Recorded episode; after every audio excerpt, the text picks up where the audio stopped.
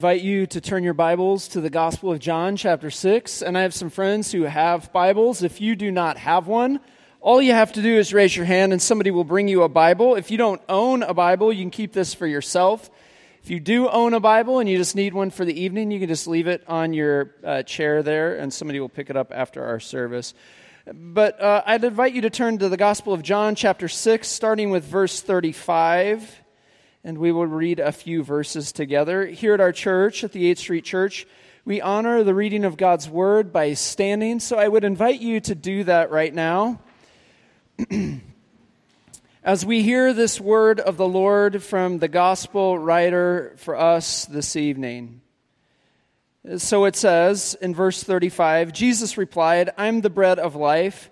Whoever comes to me will never be hungry again. Whoever believes in me will never be thirsty. Move to verse 41.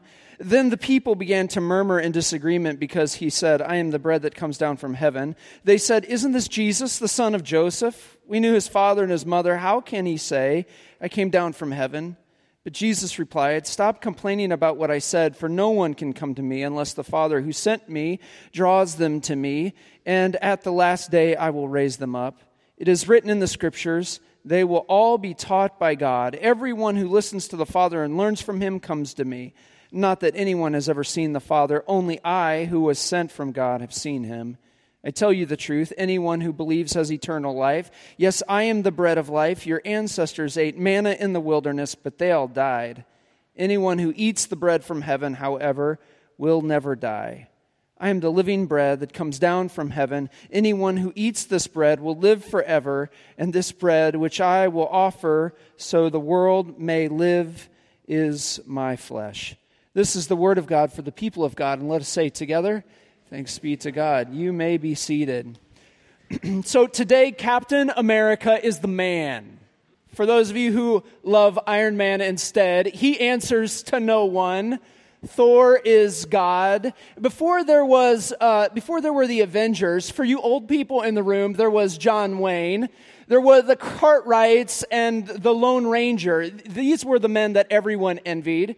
And before the silver, uh, the silver screen cowboy, it was business moguls like Cornelius Vanderbilt and John Rockefeller and Henry Ford that were heralded. The most important people. They were American heroes. Their story of rugged individualism has been poured into all of us and it's been done for generations. It still is every single day, which is why I think we as a group of people just want to collapse. This is a deceptive story the story of rugged individualism, that you can do it on your own. The story is not only deceptive, it doesn't hold any water.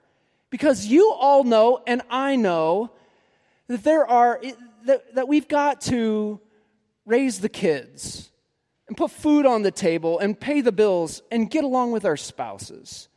There's work to do to keep the business afloat or fix the broken water heater, make ends meet. We got to find some money to deposit into the account that's red. And, and, sometimes we just look and we just say, I can't do any of this, not one more time. If you have ever been at your wits' end, or if you are hanging at the end of the rope by just a knot, or maybe you are a person that is in a free fall, John's gospel is for you. So we gather every single week to hear a message of good news. But but you need to know that we, when we hear with our ears, it's more than just hearing with our ears. We are actually uh, embodied entities. Uh, we just don't sit in this room, we actually participate. Everything that has happened in worship has invited you to participate. You have a brain, you have a heart, ears, eyes. Church is a full body experience. You have the capability to talk. You practiced that just a few minutes ago. You have the ability to touch. You even have the ability to taste.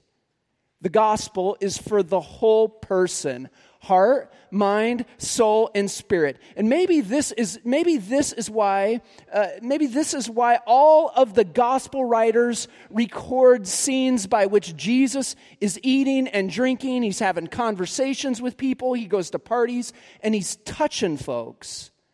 Maybe this is why he does that. Maybe our bodies matter.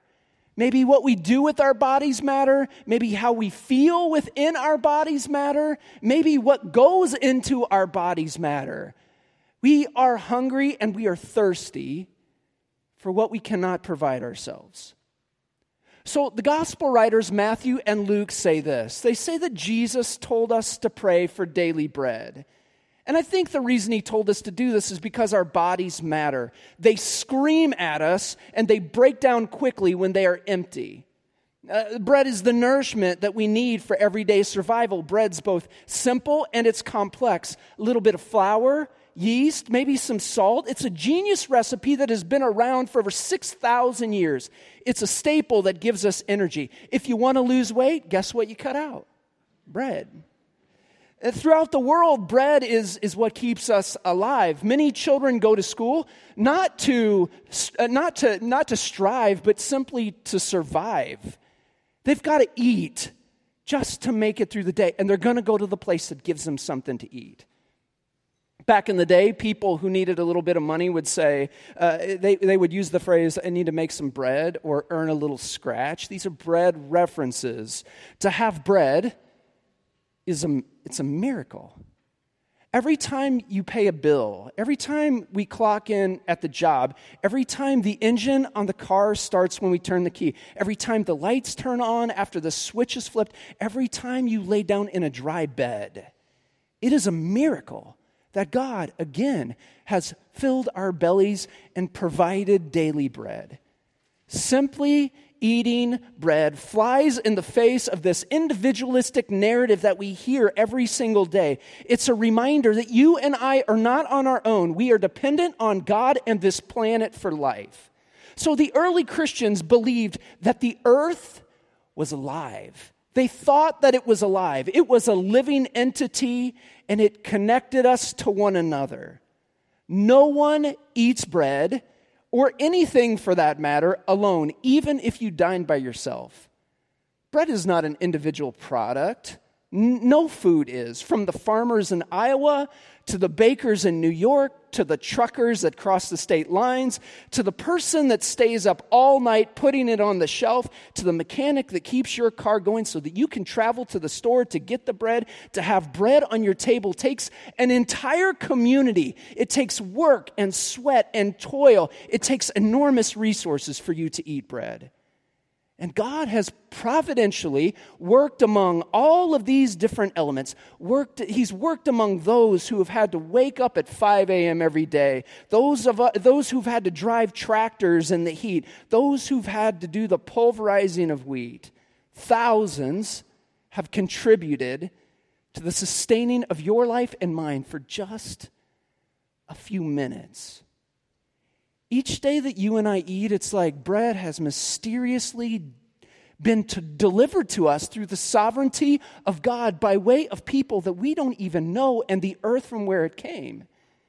We find ourselves spiritually and relationally connected to other people and this God of this created order every single time we eat bread. And when we are eating, it is an invitation that we are being invited into God's work. We are being invited into what God seems to be doing. In Matthew and Luke, bread is this element that fills our bellies. This is God's marvelous, creative, ingenious way to sustain our lives. Uh, God's planet is a planet whereby there are these systems in place so that death leads to life, and then life leads to growth, and then growth eventually turns to death, and then it turns into life again. This is how Matthew and Luke look at bread. But John, he's different. He's different than the other gospel writers, and, and he approaches the whole thing from a totally different angle. His gospel, I, I, I might say, is a little bit more robust. He says, yeah, those guys are right. Matthew and Luke are right. Uh, God fills our bellies, but you need to take this in, kids, because the way that God does that, the way that God fills our bellies, is simply a sign. It's just an indication of even greater and deeper things that God is doing. So while Matthew and Luke's Gospels talk about bread in a, in a single line cased within the Lord's Prayer, you should pray for daily bread, John takes this thing into a whole new level by writing an entire chapter about bread. In John chapter 6, bread is this gigantic metaphor for something that's deeper. And John says that God was up to something when Jesus fed the masses at the Passover feast. If you read the, if you read the text before the one we read just earlier, you will read about Jesus feeding the 5,000 people at the Passover feast. So Jesus, his disciples, and these people they, they, that they encounter had gathered to celebrate this, this festival called Passover. So several thousand years before Jesus, the children of God, or the Hebrew children, were in this land called Egypt under the hand of an evil dictator named Pharaoh, and he held them in torturous slavery uh, for years. But their God, in an effort to get Pharaoh to release his grip on them, sent the angel of death to pass over the land. And it was the start of a chain of events that eventually led to their freedom. So they get out of Egypt, and as they're wandering in the desert for 40 years before entering the land that God promised them, daily bread would miraculously show up on the ground when they would wake up every morning, and it was a gift demonstrating that God was willing to sustain them. It was a moving story that people would tell around campfires. They would, they would talk about it when they cooked, they would talk about it when they farmed. And each year, the people would then make this journey to, uh, they would make this journey like they were travelers on their way to Woodstock in order to celebrate and remember. So they would gather with giddy excitement and anticipation, and they wanted to see something groovy. They wanted to see something far out. This is supposed to be funny. Wake up. Here we go.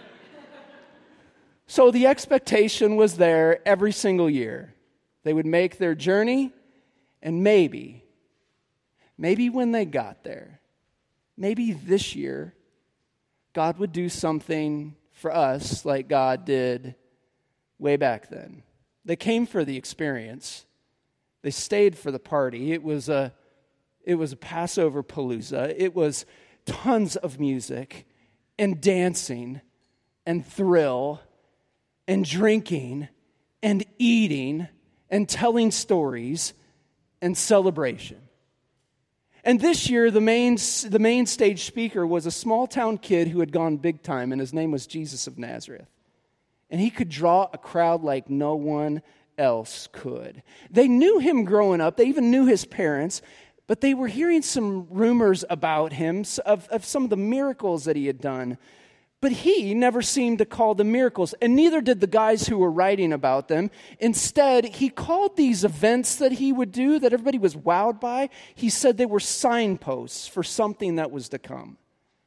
And on this one afternoon, there was this huge crowd all sitting around for something amazing to happen. And it, it did. Jesus, who, who knew in his mind what he was going to do, when the crowds were out there, 5,000 of them, turned to one of his entourage, Philip, and he said, Philip, where can we buy enough bread to feed all these people? And Philip's response was the same one that I would give You got to be kidding.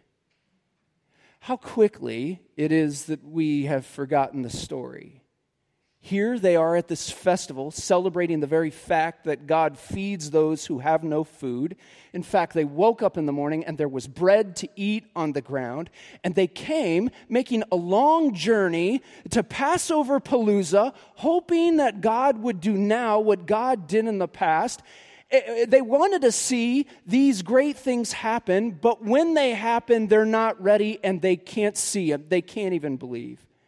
And as Jesus has a tendency to do, he's already set the events into motion just by asking asking the question, how is it that we are going to feed these people the bread? Uh, Andrew, another one of the guys, comes up to him and he says, Hey, there's a little boy that's here, and he brought with him five barley loaves and two fish. So Jesus, so Jesus had the people sit down. And then there is this wonderful little, this wonderful little uh, description that John inserts in this miracle feeding. It, it goes like this it says, They sat down on the nice carpet of green grass. Think about this this is the Middle East. People are dirty, they've been traveling for a long time. And he inserts green grass. Now, Will Willimon says this that you should pay attention to the odd things that happen in the biblical text because where the odd things are, that's where God might be. My friend David Busick says that when you see descriptions like this, you better pay attention because green grass is an indication, a foreshadowing that something is about ready to happen.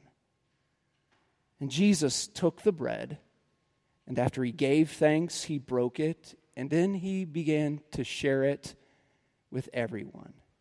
And everyone ate and had as much as they wanted. Everyone ate. Everyone. Every one. The multitudes. 5,000. 5,000 is a biblical number. It means more, there were more people there than anyone can really count the offer of bread was given to the masses. Jesus shared the bread with the masses. In other words, bread is offered to everyone. And it's a sign, Jesus says, a sign that God is back doing what God has done in the past. A sign that says that you better pay attention. Could it be? Could it be that God will do what God has done? And John wants to make something really clear. He wants to say to those who read his text that the same God that delivered the bread to sustain life in the desert, well, here he is in flesh and blood, and he's ready to come and sustain your life today. But there's one little difference. Unlike what happened in the desert, and unlike Matthew and Luke, John inserts Jesus' words, and they have a different kind of twist. They have a different meaning. And he inserts words like, He will come as the bread of life to give you full life, abundant life, eternal life. And he says that it's offered to you today. And then all of a sudden there's confusion, lots of confusion. And I suspect it was because people were thinking with their stomachs and not with their brains. Because when their stomachs were full and they had gotten what they had come for, uh, it come and, and gotten from Jesus, the crowd realized that bread didn't have to go through this system any longer. It didn't need to be dependent on work and community and sweat and toil. But in Jesus, it could appear out of nowhere. And they wanted more of that. They didn't want to be dependent on anybody, they wanted more of what He could give them. It appeared out of nowhere, and they wanted what they had, what he had to offer. So somebody there at Passover Palooza yells out in the crowd, "Hail him, Jesus of Nazareth!" King of Israel. And then the group, 5,000 of them, in a, in a hurried mob frenzy, the crowd begins to get whipped up in this emotional fervor, and they begin to shout together, Make him king! Make him king! Later, they said, they said the exact same thing when they yelled, Hosanna! Blessed is the one who comes in the name of the Lord. Now, I think the most remarkable power that any king has is the ability to control the food system. You know, Pharaoh controlled the food system. So did David. So did Herod. So did Saddam Hussein. The one who can control the food system is king. Do you remember another story where a group of people wanted a king? We've been talking about it all summer, 1st and 2nd Samuel. The people wanted someone to fill their bellies, so they devised a plan, and that plan didn't turn out so well. And now, here in John, several thousand years later, they're doing it again, and we do the exact same thing. We pray that God will fill our bellies and then God gives us our daily bread, and we're grateful. But the fact of the matter is, the reality is that you and I are hungry again after a little while. Or the bill comes due. Or the babies need to be fed again. Or the children have grown out of their clothes again. Or the roof has leaked again. Has it been 30 days already? It's time to collect again? We need bread, is what we continue to say. And we do uh, we do what the crowds did. We make Jesus king so that he will provide our daily bread. He will help us get through the next moment or the next day. It's a great way to pray. Matthew and Luke have told us to pray this way, but I will say it's a hard way to live. So it's a good thing that we have John. Because this story isn't about the miracle that God provides our daily bread, the stuff that just fills our bellies, the miracle, as important as that is. Instead, Jesus in John wants us to know that the feeding of the 5,000 is not about the miracle of daily bread showing up for us. Remember what he calls it? A sign. It's an event that points to something bigger. It's a sign to reveal that Jesus himself is our bread. Jesus in the Gospel of John says this I am the bread of life. You know, this is a major revelation. It's one that people have a hard time figuring out. It's one that might confuse us right now. And the reason is, is because our brains are in our stomachs. Just like the people who heard this for the first time. But Jesus calls them to think, not just about their life today, but he wants them to think about their lives forever. The great reformer Martin Luther said that this statement, that I am the bread of life, what it should do is it should awaken the faith in us because Jesus of Nazareth, the main stage speaker in the Gospel of John, is not just on the platform speaking on the topic of earthly things, the way of our bellies and the things that we need, but rather he is the bread of life. And what he is doing is he's taking that which is important in heaven, heaven and life and light and wisdom and knowledge and victory and salvation and help and wholeness for our whole bodies, and he's, he's connecting that to the things things of earth. It's what my friend Sweet C. McLean says. He is doing the whole shebang. John's gospel doesn't just limit Jesus to the work of the miracle of daily bread here on earth. The feeding of the 5,000 is a sign to everyone and anyone. It's a biblical way to say, hey, you all, he is the bread of heaven. Sure, He'll meet your daily needs. Don't worry about that. But you need to know you need to know He is nothing less than our Savior. He is nothing less than our helper, our keeper, our sustainer uh, of our lives, our, our promise for the future. He is our hope of resurrection. Every single need that we have, whether it is essential or existential, He is our bread. He is it now and forever.